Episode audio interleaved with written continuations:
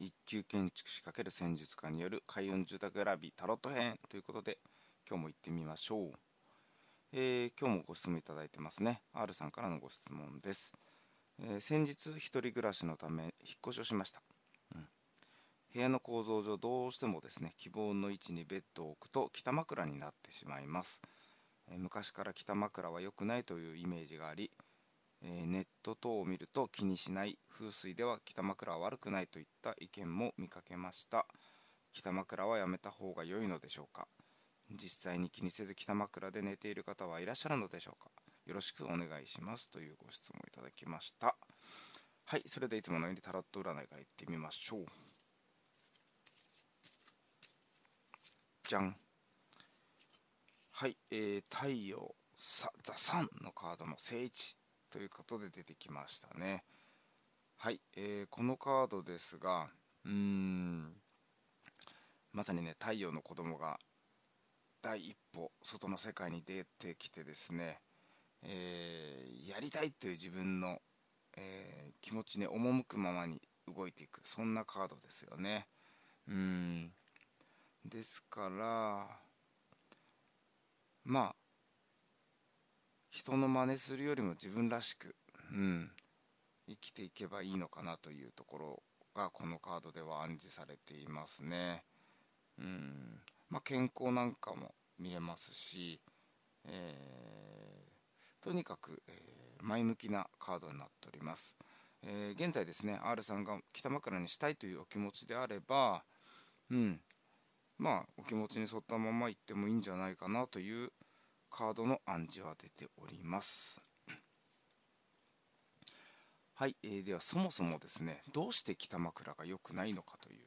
そんなお話をちょっとしてみましょうかね。うん。まあもともとこの北枕が縁起が良くないと言われる理由ですね、まあ、いくつかあるんですけど、まあ、一番有力なのが、えー、お釈迦様が亡くなった時に北枕だったからっていうのが結構これ、えー、前から言われてますね。うん。ですからまあ、お釈迦様が北枕で亡くなってるから、えー、まあ北枕になると、えー、一緒に極楽浄土へ行けますよという願いが込められて、えー、信者の方は、えー、北枕に寝かせるようになってるっていうのがあるんですけどまあもともとそのインドの方だと逆に北に極楽があるというふうに考えられてますので、うん、北枕いいイメージだったんですね。それがなぜか日本に伝わると北枕イコール縁起が良くないという解釈になってましてまあなんとなくですけど北枕は死を意味したり、まあ、遺体を安置する時にやっぱり北側向けるということであまり良くないマイナスのイメージがついちゃったんですね。うん、で世界中でですね北枕の縁起が良くないって言ってるの実は日本だけっぽいんですよ。うん、だからまあそういう迷信ができてきたのかなと思います。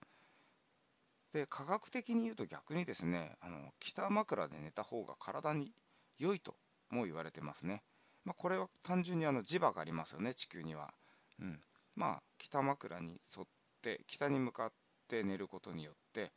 まあ、血行が良くなって疲労回復だったり目覚めが良くなったりなんていう効果が期待できますよっていうのもありますよね。うん、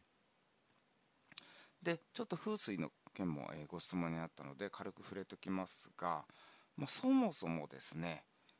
えー、磁場の影響プラスあと図鑑即熱という意味でも北はいいんですよ、えー、図鑑ですから頭を寒くして即熱足を温かく。うん南側に暖かい足を持ってきて北側に頭を冷やしてあげると、うん、いうことですね。まあ、これは、まあ、風水的にも、えー、健康運ですとか金運恋愛運アップという効果も望まれます。うん、まあ逆にその反対南枕ですとその逆になるので健康運恋愛運金運などが悪くなるとも言われてますので、まあ、逆に磁場の流れが逆になるわけですからね安眠できないと言われる場合もあったりしてうんなかなかこの辺は判断難しいところになりますよね。うんはい、えー、でまあ結局はですね、まあ、昔から北枕は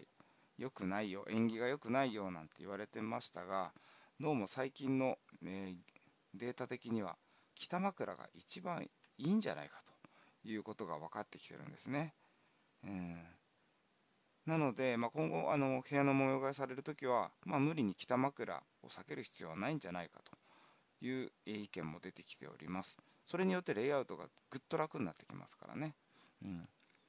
まあとはいえですね、まあ、長年信じられてきた迷信でもありますし、まあ、どうしても気になる方は北枕を避けて方が精神的な安心という意味ではよろしいのかなという部分もありますのでまあレイアウトによって北枕は気にせず好きな形で寝ればいいんじゃないかというふうに思っております。はいそれでは今日はこの辺にしましょう。ありがとうございました。失礼します。